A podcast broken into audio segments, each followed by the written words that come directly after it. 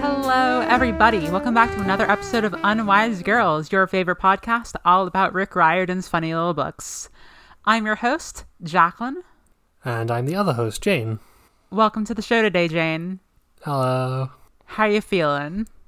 I'm I'm pretty good. I had to crunch like hell to submit an essay this afternoon, but I got it finished and submitted with like 10 minutes left on the deadline. And luckily, you were able to fall right to the, from that essay into these nice little chapters. How are you feeling about it this week? Uh, I think there's some stuff in here that I really like and there's some stuff in here that I think there's a that's a little bit underwhelming maybe. Oh, true. Yeah, I'm. I'm curious. Uh, I feel pretty similarly. These were Uh-huh. these were packed chapters, folks. This is A lot happened. for like three chapters. This is the most like number of pages that will be like. It's only beaten out by one of the four chapter ones that we did at the beginning. But also, next one is also going to be pretty long too. So you know, good luck, Jane, when you write the summaries. Oh, fuck. All right. Uh, should we get right into the summaries then? Hell yeah. Chapter 12 I Go Snowboarding with a Pig. The Artemis Retrieval Squad arrives at an empty little ski town in New Mexico. While looking for a way out, Percy and Bianca talk one on one. She talks about her and Nico's confusing journey from their school in DC to the road to some hotel to Westover in Maine. Then admits that she needed a break from being a big sister 24 7 and was glad that Percy was such a good guy because seeing that gave her the confidence she needed to have Nico stay at camp. Uh, he ends up accidentally admitting to eavesdropping, but he's saved by Zoe and Grover getting back with food. Though things take a turn when a warm and naturey breeze passes by, carrying a voice giving some faint warning and causing Grover to collapse. They decide to hightail it, but at the edge of town, they have to fight some gun toting skeleton cops. And even though they learn some things, like Percy and his Nemea lion coat is bulletproof, Bianca's knife can vaporize skeletons, they're out of luck until a gift from the wilds appears the Erymanthian boar. It smashes through the skeletons and almost kills the kids on the snowy mountain slopes, where Percy gets to admit she's afraid of heights, before they realize the boar's purpose, hop on its back, and start riding it west. Percy is a bit confused, but Grover and Zoe clarify for him. That wind was the presence of the Lord of the Wilds, Pan. I mean, obviously Pan has come back. It's Pride Month. And Jane, you're a treasure. Thank you. Chapter 13 We visit the junkyard of the gods.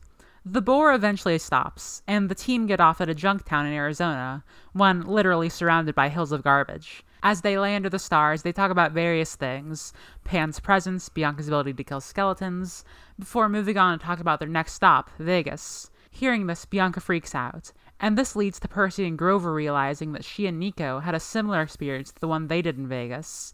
They were trapped in the Lotus Hotel and Casino. But while Annabeth, Percy, and Grover were there for less than a week, Nico and Bianca were there for 70 years. Their puzzling over who got the siblings out is interrupted by the arrival of a limo. It's Ares, who coerces Percy into the limo, where he sees the most beautiful woman he's ever met, the goddess of love, Aphrodite. She reveals that she's orchestrated everything the poisoned shirt, sending Blackjack for Percy, him being able to sneak out of camp, all to set up the perfect tragic love story. She then bids him adieu and warns him to be safe in Hephaestus's domain of trash. Ares also says goodbye, saying that the only reason he hasn't killed Percy yet is because he could spark the biggest war ever, but that he'll remember the wrath of Ares when he next lifts his sword. As the party travels to the junkyard, they come across various mythic level items, including a prototype bronze giant anti theft measure called a Talos, which follows them out of the dump. Eventually, Bianca reveals that she swiped a Mythomagic figure because it was the only one Nico didn't have. She gives it to Percy, telling him to give it to Nico if she doesn't come back, and rushes into the Talos to shut it off from the inside. They manage to bring the behemoth down, but Bianca is nowhere to be found. She's lost in the land without rain. Chapter 14 I Have a Damn Problem. The group finds a tow truck at the edge of the dump, and, while the others remain stunned at Bianca's fate, Thalia drives them in it until they reach River Canyon. They walk to the bank and steal some canoes, then pair up in them and are escorted by some naiads to the rapids. Zoe and Percy talk, and she blames herself for pushing Bianca to join because she was hoping to train Bianca up as her replacement. Percy tells Zoe about his dream, and she reveals that she did indeed create Riptide, betraying her family, the Hesperides, and not even getting any credit from the hero she helped steal, retrieve the Golden Apple. Their journey is stopped by the Hoover Dam, and Thalia, Percy, and Grover muse about how it's one of Annabeth's favorites, and comment on the statues known as the Wings of the Republic carved into the cliffside, which were apparently dedicated to Zeus when the dam was built, before cracking up into exhaustion fueled dam jokes. Everyone else goes inside, but Percy sees that Bessie the cow serpent is in the river and trying to warn him about something. The skeletons are coming. Percy runs inside, ducking the damn metal detectors, but gets caught up in a damn tour group going down to the damn turbines, led by a mysterious damn tour guide with cloudy gray eyes, who tells him that the clever can always find an exit. While wandering around the turbines, he thinks he hears a baddie and swings a sword, but was actually just a sneezing mortal girl named Rachel Elizabeth Dare, who for some reason can see through the mist and freaks out about Percy trying to kill her with a sword while wearing a weird fur coat. Luckily, she's willing to help him escape from the skeletons, which she's also able to see, and Percy gets to the damn cafe where the rest of them are eating burritos. They try to bolt, but are caught between a bunch of skellies until Grover starts a huge damn food fight. Percy thinks back to what the tour guy said, realizing that she was probably Athena, and bids Thalia to pray for Zeus, activating the damn wings of the Republic, which come to life and fly the squad away. So, what'd you think of these damn chapters? I think you thought that the damn thing was a very funny joke when you wrote it down. Uh huh. But having to repeatedly read it out was torture for you. no, it was hilarious, actually. Oh, that's good. Because the effect was funny. Okay, I'm glad. No, it's it just it sounded like he was suffering. Oh, I'm always suffering. Don't worry. Oh no, I am worried. Well, thank you. Uh, speaking of people who are always suffering, uh, these kids. Yeah, goddamn. no, seriously. Like, I know that you said there was some. Do you want to start with the good or the bad? Like, what? I know you said there. You said there was some stuff you were disappointed by. I feel like we can get into the good stuff first. All right, cool. Uh, good thing. Uh, I really like the dam chapter. I do too. At the start, you can really feel like the exhaustion and just like, you know, quickly settling in trauma of one of their friends dying. Yeah. I think one thing we've talked about a little bit is like the tonal dissonance of like one chapter something terrible happens, then the next chapter they're all cracking jokes. Mm-hmm. But this feels so genuinely like they're all like thinking about their friend who's kidnapped and their friend who just died probably and then they like start making just like the worst stupid puns because they're all so tired and exhausted. Yeah, it is like the polar opposite of the finale of Sea of Monsters with the fucking party ponies. It's very it's it is good in that regard for sure. Mm-hmm. Uh, what else about the damn chapter are you into? Uh, I mean, it's you know, it's got a f- pretty solid chase sequence in the middle of it. I'm curious about Rachel Elizabeth Dare I am too.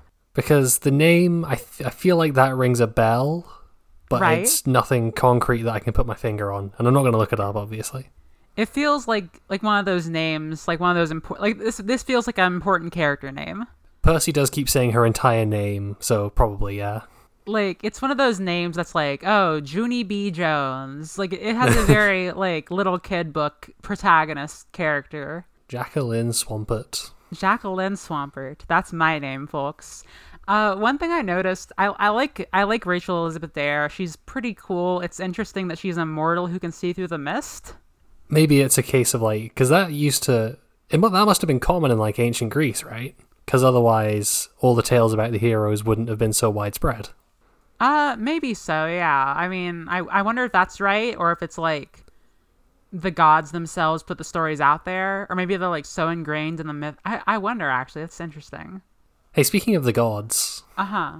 uh, the the Hephaestus chapter goes back to like the portrayal of the gods that I love by far the most in this series, Yes. Which is that they are a bunch of like selfish, vain pieces of shit who just use humans like chess pieces. Oh, for sure. Like I think this also goes back to like the like how terrifying the gods are. hmm Like we get Ares again, and he's obviously very scary dude. But Aphrodite Yeah. is like an entirely different kind of scary. You can you can definitely see like why these two I don't want to say they're a good fit for each other, but you can see why they're banging behind Hephaestus's back. They're a power couple for sure. hmm This is the definition of uh, gaslight, gatekeep, girl boss, ex, uh, mansplain, manipulate, male wife. I didn't even know about that second one, but it does kind of fit Ares in these chapters to a T. A little bit, yeah. But yeah, like Aphrodite has Percy completely entranced, and like he's just like holding up like her mirror for her while she's like saying that she's setting him up for like a horrific tragic ending that like she's trying to create the next like the reason that her and Ares are so suited for each other is that they're both looking for like a great war to happen. Yeah, that yeah, I didn't even consider that, but yeah, they probably like met and started swapping notes after the Trojan War, huh? Yeah, it seems like that's probably the case. Like she's like, I want the next great Trojan War, the you know the beautiful romantic tragedy, and he's like, I want the world's biggest war that has ever happened. Their their goals are very in line. Yeah.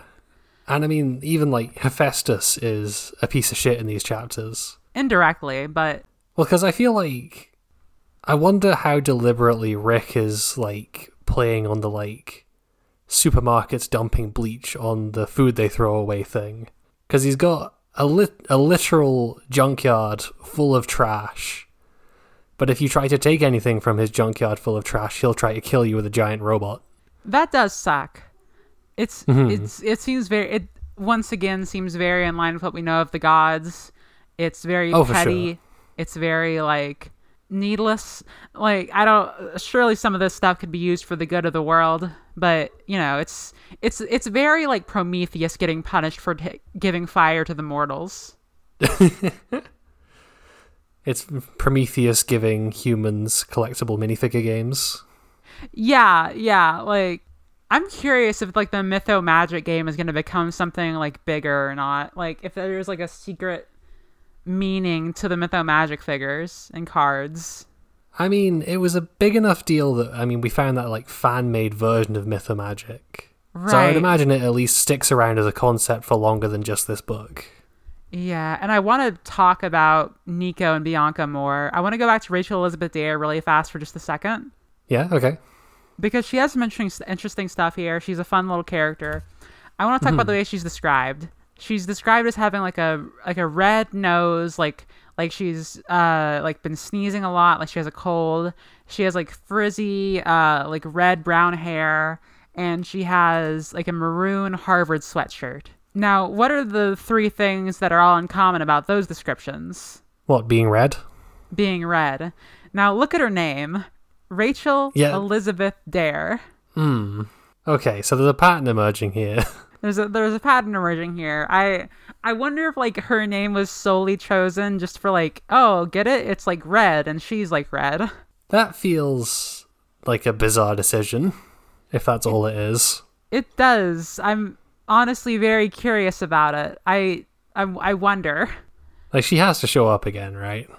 Surely she does. Like she's pointed out this I didn't expect this isn't how she like kind of interrupts the flow of the chapter to appear. Yeah, it almost has the feeling of like a cameo or like a crossover with a show that you haven't seen. Right. This is this is when a mysterious scientist comes in to Starling City uh, to help out the Arrow Gang, and it turns out that like a month later, the mysterious scientist goes home and gets struck by lightning and becomes the Flash, and he gets his own TV show. Yeah, that is kind of the energy it has. Or if it's like a sitcom where it just it freezes on a random incidental extra and then the audience starts whooping and cheering and you have absolutely no idea who it is. Right. Yeah. It's it's very much that energy. I wonder. Hmm, I wonder what kind of role do you think she'll play? I feel like maybe like I don't know, person on the ground, if that makes sense. Like if she is immortal and she's not just because Riptide didn't hurt her, so she must be immortal. Right. Right. So she might be like she might end up being like an informant character, maybe doing like helping Grover locate half bloods. Maybe I don't know. That makes sense. Like she's like the Oracle or whatever. hmm Not the Oracle, the the Oh. Batman Oracle. Yes, that is what I mean. The Batman Oracle. I, I need to clarify because there are, there is an Oracle in this book. Yeah, I do you want to talk about Nico and Bianca now? Yeah, let's do. Let's go for it. Okay. So Nico and Bianca, the big reveal of them happens in this chapter. hmm It it turns out that the reason they like Bianca didn't know DC had subways and that everything is weird with them. And we've we've theorized about this. Were you expecting that they were in the Lotus Hotel and Casino? I absolutely did not expect that. What did you What did you think? I mean, I knew it. I remember. I remember it for sure. Oh, But, I uh, see. it's a. re- I think it's a really good twist. Oh, absolutely. Like as as soon as I read it, I was like, oh yeah, that yeah, that makes sense. It makes a lot of sense. It makes you feel like um. It makes you feel like the elements that are in play aren't just like one off. It makes you feel like, oh, this is a part of the world that could like that. It, this this isn't just like an obstacle they faced in one book and now it doesn't matter anymore. This is a part of the world that affects things. Yeah, it like it addresses one of the things I was complaining about in the first episode of this book, where I was saying like, you know, I don't feel like Rick's properly capitalizing on and developing stuff from earlier books, but this is like, this is a really good way to do that. Totally. And also if you think about the timeline of it, it really seems like like they were they must have been in there at the same time. Oh yeah, huh? Like they were the our our, our favorite Percy Lightning Thief gang were in there like 2 years ago and I don't think there's I don't think Nico and Bianca have been out for 2 years. It doesn't seem that way, yeah, because like, uh, how how long do you stay in middle school in the U.S.? Uh 3 years in my experience. 6th grade, 7th grade, 8th grade. I guess it could be possible, but yeah, it's very likely that they were actually in there at the same time. Yeah, and that's I really like this twist. I really like um how Bianca goes out here is pretty good. I feel like this is a good um like development of her character. It it ends up kind of like I know that you were complain not complaining, but just saying like, wow, Bianca's kind of cruel to leave Nico like alone there at camp, just go off her on her own. But like this sort of reinforces that idea of like she's been stuck with him for 70, 70 years like being in B- big sister mode 24/7 Oh yeah, this this completely vindicates your retort to me complaining about that. and to be fair yours was entirely valid like we still get that side of like oh Nico is going to be damaged here like no matter what happens and I really like in the beginning of uh, chapter 14 when Percy is just like looking at the mythomagic figure, like turning it over in his hands and being like, what am I going to tell Nico? Like, it's really good. Yeah. But yeah, um, hmm. I really like the Bianca and Nico stuff in this chapter, in these uh-huh. chapters. I feel like it's maybe like for Bianca at least it's too little too late. This is like the the first extended amount of time, the first like real conversation Percy has had with Bianca, and it's like a chapter before she dies. Right. Like what we get is good, but I really wish there had been more of it. And I know that like the way the story is structured didn't really allow for it, but then please story the structure differently. Yeah, I get what you mean. I'm not, I'm still not sure if she's dead or not. Like, Mm-hmm. because they can't they can't even like find a body or whatever. So it's That might just be because it's a kid book. They because like if she died in there, she is an electrocuted, mangled corpse. yeah, because Grover like electrocuted the Talos and like while she was inside and Percy was like, "Ooh, hope that's insulated." And like, you know, funny joke and all, but like horrifying also. She definitely died if that's what if she like if it mm-hmm. wasn't insulated. Grover gets like messed up here. Grover's not having a good time, or actually, he's he almost has a good time, and then it goes very bad. It goes very badly. He's like he smells his, you know, his god on the wind. Like the there's a really good thing where like the animals on his coffee cup like peel off and become real animals, which feels very like I don't know. There's something about the idea of like the consumable throw it away coffee cup that's gonna like pollute stuff uh, spawns a bunch of animals. That feels very like in line with I don't know some of the low key environmentalist stuff in this series. Yeah, or like the disposable rat that Percy bought out of pity, basically. Right? Yeah. And let's talk about the gift that Pan sent. Big pig, Uh, Big Pig? big pig. Oh, big pig. Yes, it's a very big pig. Oh, I'm gonna pet it. Uh, the Erymanthian It will boar. murder you if you try. maybe so, maybe so, but it's worth it. Um, do you know anything about the Erymanthian boar? Uh, Jack and shit. So this is yet another labor of Hercules. Uh huh. Uh, I believe it was something like he had to stop the the boar from running amok. It was something like he had to get some wi- wine or like a centaur told him to do something. I think it might have been Chiron was like, "Go put it in deep snow and and it will stop." And that's Oh, that's a very yeah, that's very in line with what we get here. And like there's a slight possibility that like one version of the myth says that Heracles was like shooting arrows at the boar and one of them like hit, accidentally hit Chiron and it was like super poisoned and that one like Chiron was in so much pain that he was like, I will take Prometheus's place and give up my immortality. And then Heracles was like, Well, I'm sympathetic to you because you were like taught me things. So he killed the eagle with an arrow. Oh, okay. Wait, so is Prometheus out? Uh, in I mean, in that version of a story, I see. but that was kind of off topic. But I just thought it was kind of interesting. I mean, it it is kind of interesting in that, like, between this and kind of between Lightning Thief and Sea of Monsters, we got a pattern developing where, like, Lightning Thief and Sea of Monsters were very Odyssey inspired. Right. And then this one is going to be, looks like it's shaping up to be like a retelling of the labors of Hercules. So I wonder if that's maybe the pattern we'll get for the rest of these books.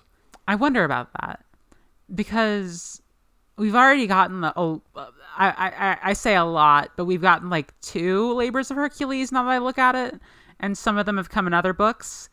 Uh, was Hercules the one who nicked the uh, apple from the thing? That's the thing. That's one of the things I was gonna say. He Ah, okay. stole three apples from the Hesperides, and So that was one of the labors.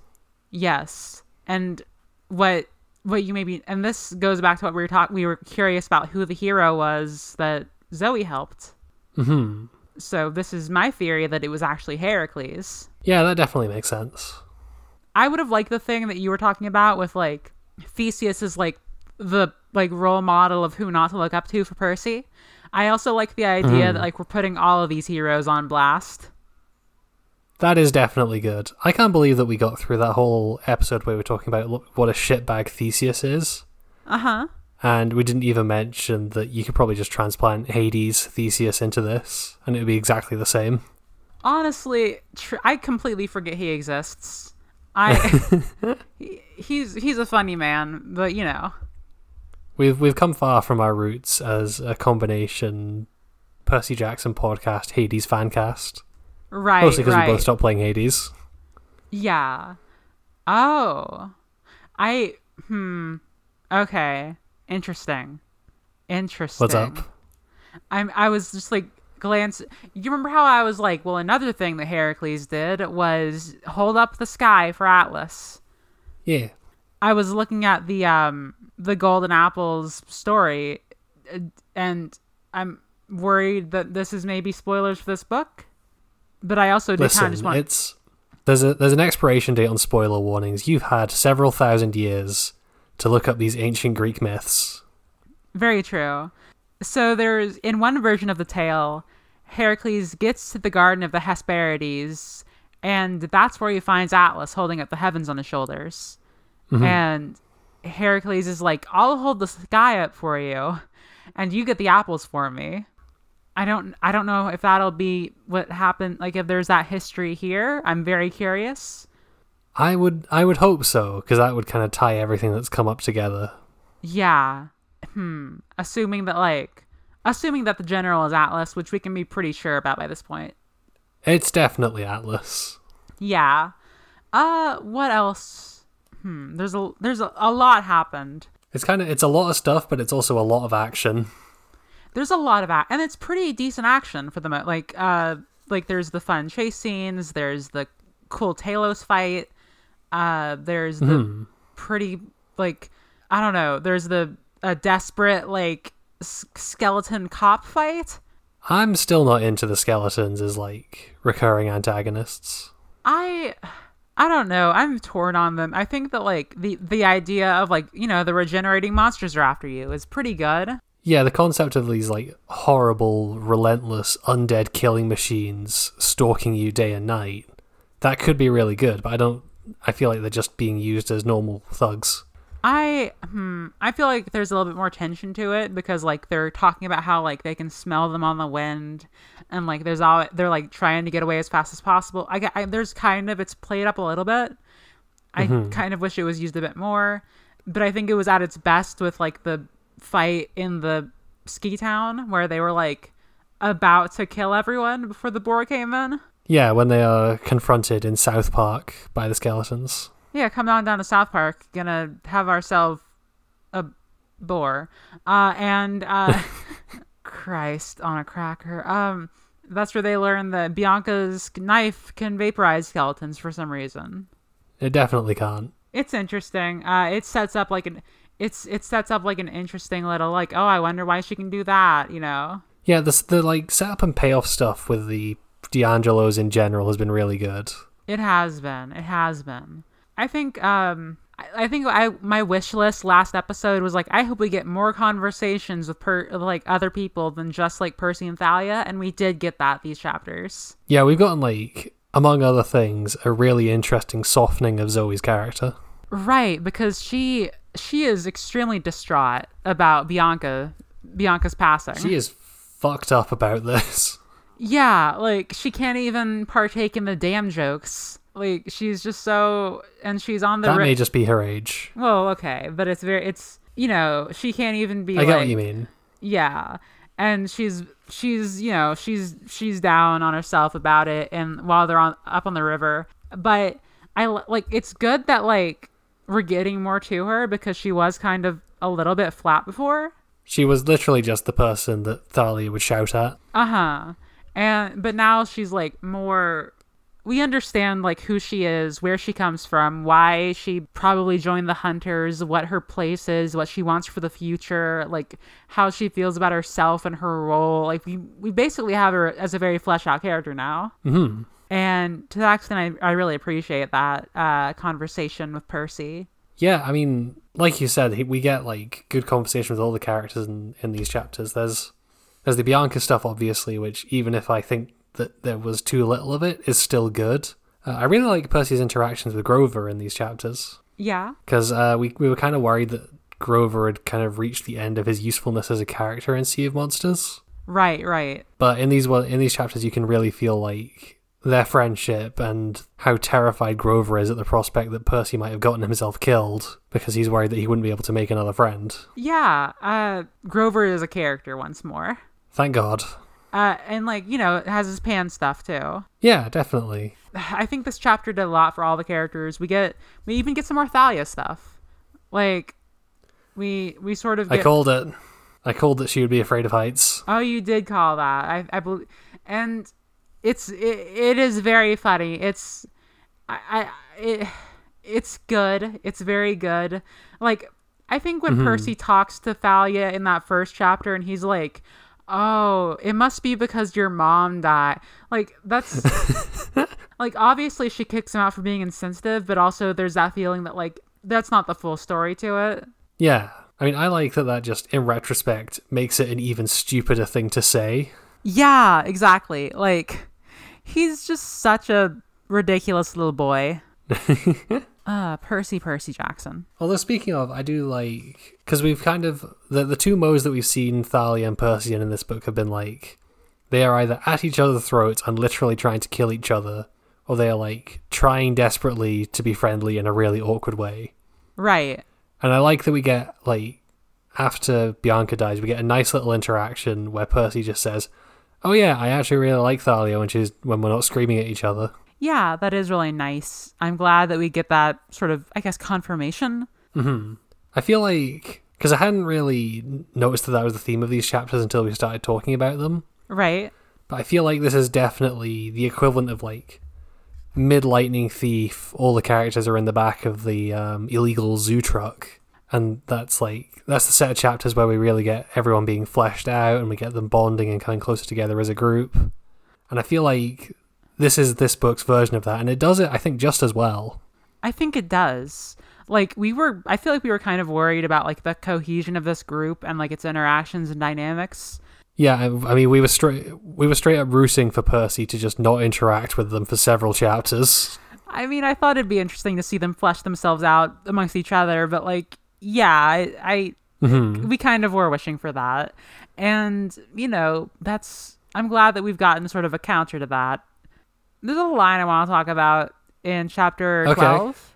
It's like when Percy is talking with Bianca, and I really like the him talking with Bianca scene overall. Like it's most of the chapter, it feels like, and or like most of the meat of the chapter is them talking, and well, Uh-huh. until the fight happens, of course. But Yeah, like- it's it's conversation then pig. Yes.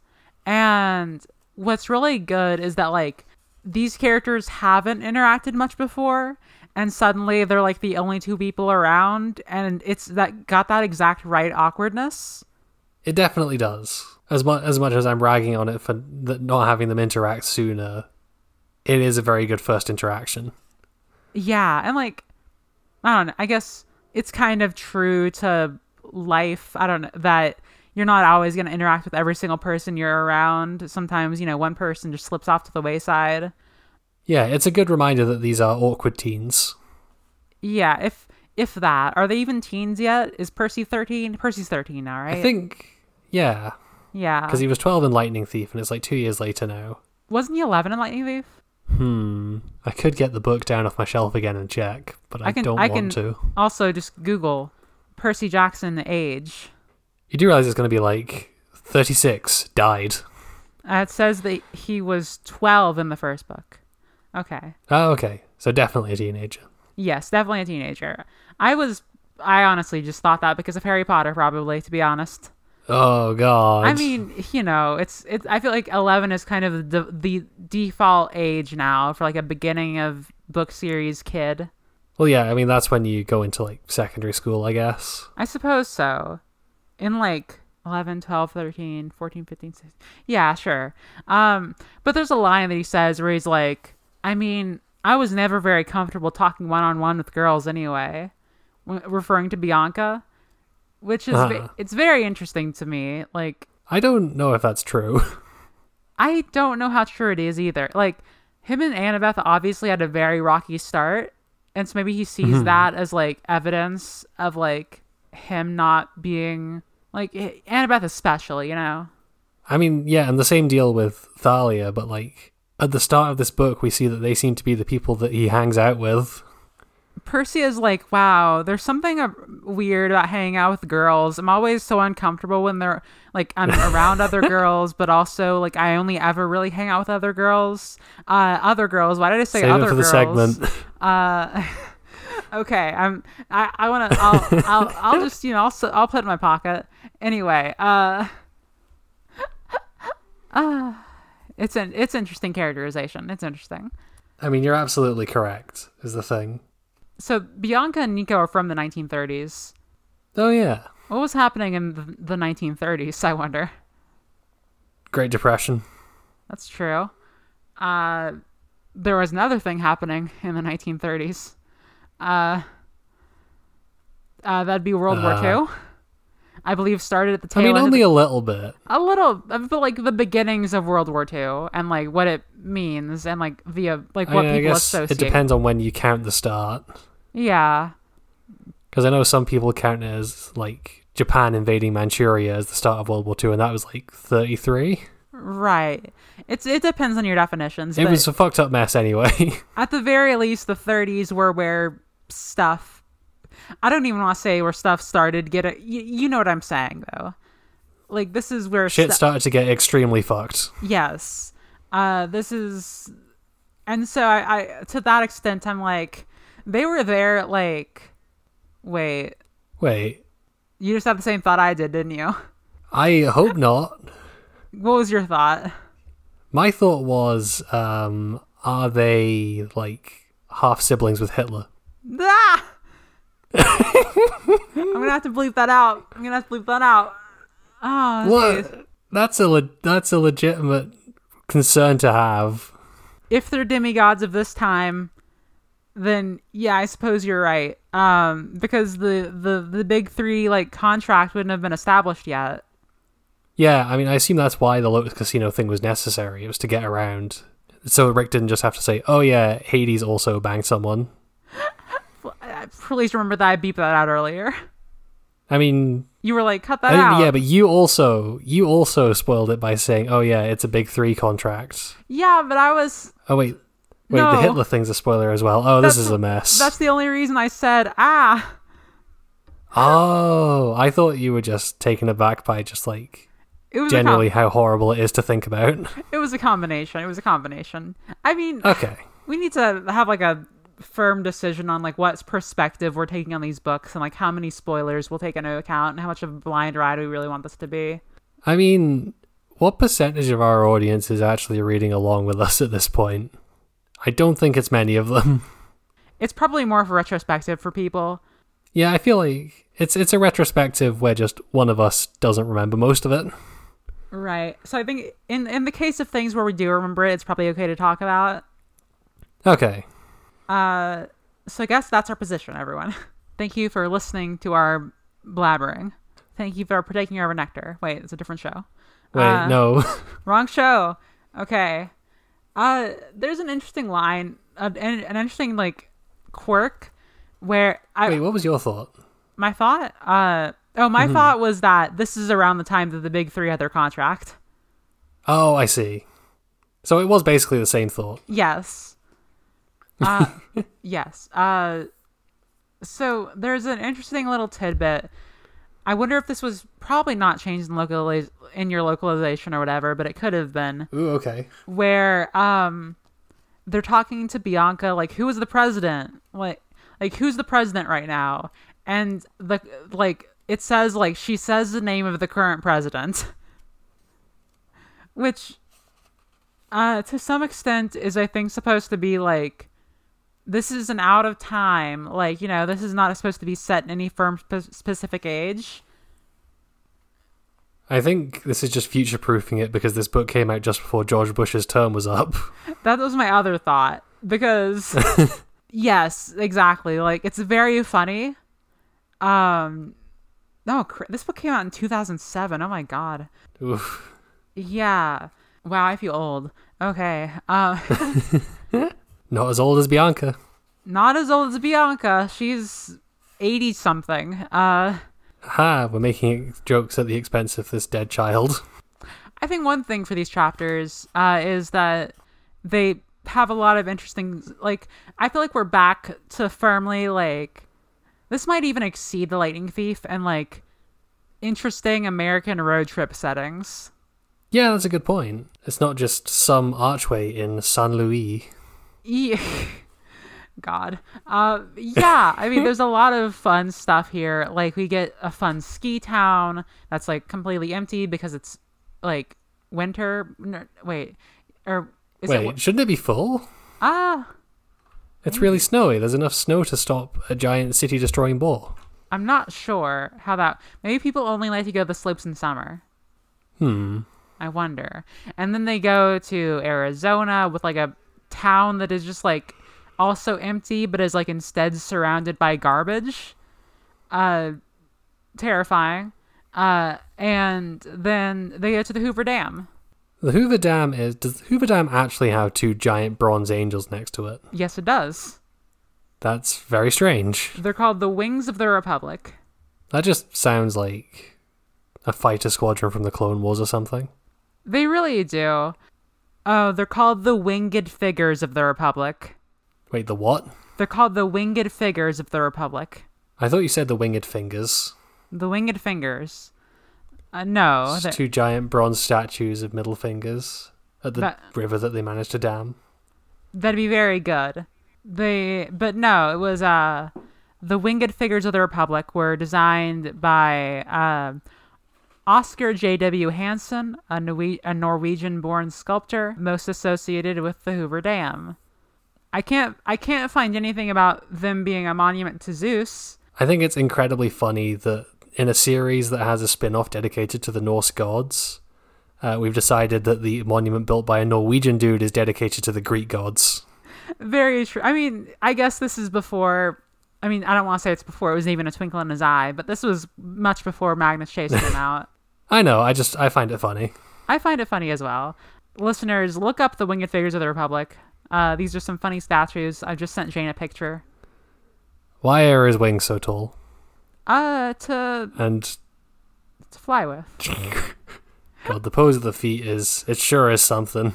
This is a this is an OnlyFans pose for sure. I, I was about to say I'm not saying I expect there to be an OnlyFans watermark on this, but Oh yeah, listeners, go to the Hoover. Da- go to the uh, go to Oscar J. W. Hansen's Wikipedia page. I'll you know I'll I'll tweet out a picture of this before we put the episode up. so Okay.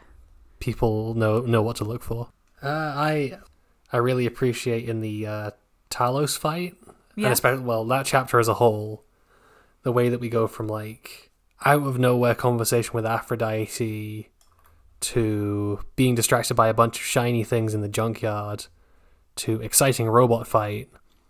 All of which does a really good job of making sure that the reader doesn't think, oh wait, they're in the land without rain now, someone's gonna fucking die until after it happens. It's it's really well written. It's it feels a it, it's really good at that. It feels a lot like just a junkyard of a chapter. Like just like all kinds of random stuff is happening, and Mhm. like I was reading it and I was like, this is really weird. Like, why is Aphrodite here all of a sudden? Like, what's up? What's the pacing here? She didn't even really say anything that important, other than like, you know, kind of like being like, I helped with your quest. It's just like, okay, I guess. Yeah, it's not it's not quite when Ares shows up in Lightning Thief and is like, "Hey, I have a side quest for you." No, although Ares does show up here and says, I have a debuff for you. So I guess we'll see how that plays out. I will say, like, at the top of these chapters, there's uh, a section where Percy is like, "Oh, well, I'm really worried about the fact that we have to get Artemis back by the winter solstice." Oh, yeah, they only have like three days left or something. Yeah, and I feel like we we've mentioned this before, but it is a sign of the formula getting a little bit repetitive. In that we were talking about, oh, every book, one of Percy's loved ones gets kidnapped, and now we've also got, oh, every every book there is a ticking clock where they've only got a few days to solve the problem. I don't mind the ticking clock as much as the, as much as the kidnapping. I think a tick a ticking clock can be pretty good suspense. It is a trick though that you don't have to use every time. Yeah, there are other ways to build tension, is all I'm saying. Yeah, I can appreciate it for like being something to get you very quickly through different settings and still be able to show off each one of them in like the, your own little way and like show off each of the different little set pieces while still mm-hmm. having a pretty brisk pace. I think I'm just I'm over I'm overly cautious of stuff that feels like it's being repeated from before because of Sea of Monsters. No, I, I totally get you. I totally get you. I, I'm pretty neutral on it. I'm not as neutral. I kind of wish you were. Hopefully, there is no kidnapping next time. Fingers crossed. Next book is the Battle of the Labyrinth. I'm I'm hoping Maybe that, that'll be a book about Percy getting kidnapped and stuck in a labyrinth. that if it was just a pers- a book about Percy like going through the labyrinth, that'd be really good. Yeah, I'd be into that. Yeah. God. Okay. Should we wrap it up? Yeah. Okay. There was a lot in these chapters, but we we highlighted all the major stuff. Yeah, I think I'm basically positive on these. I have some complaints and nitpicks, but they're pretty solid. Yeah, these are I I like these chapters a good deal. This is this Definitely. this is uh good for the future, I think, of the book. We have two episodes left of this. It time surely does fly. How is he going to fit nine labors into, excuse me, into six more chapters? I mean, okay, let's do a count. Okay. We've got the Nemean lion. That was the first labor. Yep. The second one is the Hydra. We've already done that one. hmm The third one is the Ceryneian Ceryneian Hind, uh, which is, I guess, a really messed up deer. Whoso list to hunt, I know where is an hind. Huh? If anybody in our audience understood that uh, poetry title, uh, I feel your suffering. I'm sorry you had to study that as well. I okay. Alternatively, you might just be someone who's heard me complaining about having to study that poem. No, and the uh this one featured Artemis and Apollo. Oh, interesting. Yeah, the, the fourth the fourth one was the boar, so that's three out of four. The fifth one was the stables. We haven't we've arguably already gotten the stables. We did kind of get the stables. So that's four out of five. Uh, the sixth one is the Stymphalian birds, which showed up last book. So that's five out of 6 hmm The seventh one was the Cretan bull, which was the father of the Minotaur. We haven't gotten a Cretan bull, so that's uh, five out of seven. I feel like it's very rude to call this bull a Cretan. Yes, you're you're very right. Um, the mares of Diomedes or Diomedes, maybe that we haven't encountered any big horses. So Unfortunate. Unfortunate. So that's five out of eight. The belt of Hippolyta. We haven't encountered any Amazons yet. So that's five out of nine. And We live in hope. we live in hope. The cattle of Geryon, which was about some, he had to go fight some cows, I guess. Uh, number 11 Another was, the- cow? I guess so. Um, the 11 was the golden apples, so we've gotten that one. And 12 was Mm-hmm. Cerberus, so we've gotten that one. So we've got like half. I want to see Cerberus again. I want Annabeth to have a reunion with Cerberus. I really want to see the big puppy. Uh, so we've gotten like over half of them. hmm So there's you can probably ram like one a chapter into this book and we'll be good. Probably, or maybe it'll get spread out amongst the other the other uh, the other books, perhaps. Yeah, because as much as I'm into the idea of like maybe like one book per Greek myth retelling, I guess we've already had their like labors pop up in other books, so that's not going to happen. Yeah, yeah. Okay, All right, should we finish out with our famous segment? let's do our famous segment. Percy Jackson is not Stiff's hat. I'll go first because you already know my answer. Uh, this is another astounding feature for Percy, who is, you know, he's got some special feelings about, you know, girls. And trans bisexual Percy lives in my heart forever. Of course. Uh, my pick for this week is uh, Rachel Elizabeth Dare. Yes. uh, who is definitely trans because she was uh, hanging around outside the toilets and clearly didn't know which one to use and was having an internal panic about that. She also ha- is wearing like jeans with full of holes and like stained with markers. Very trans.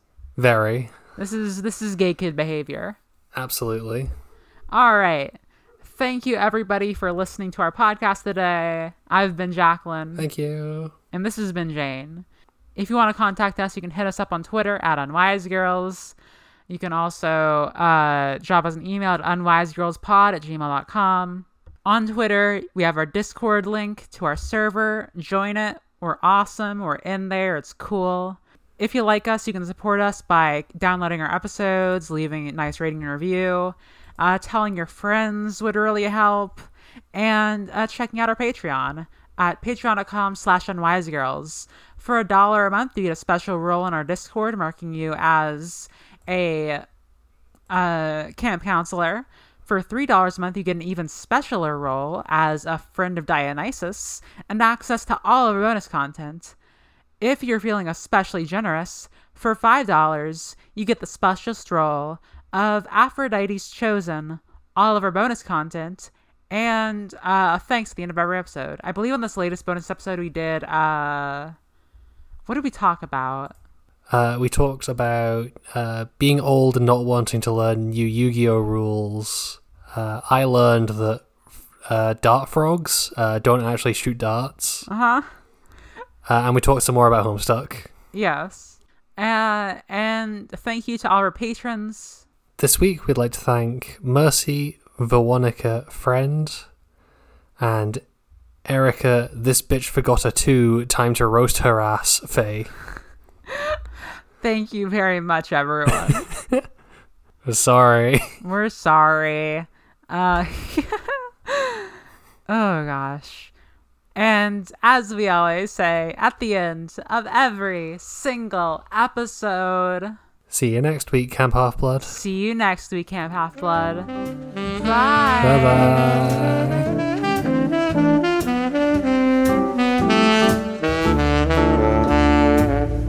bye.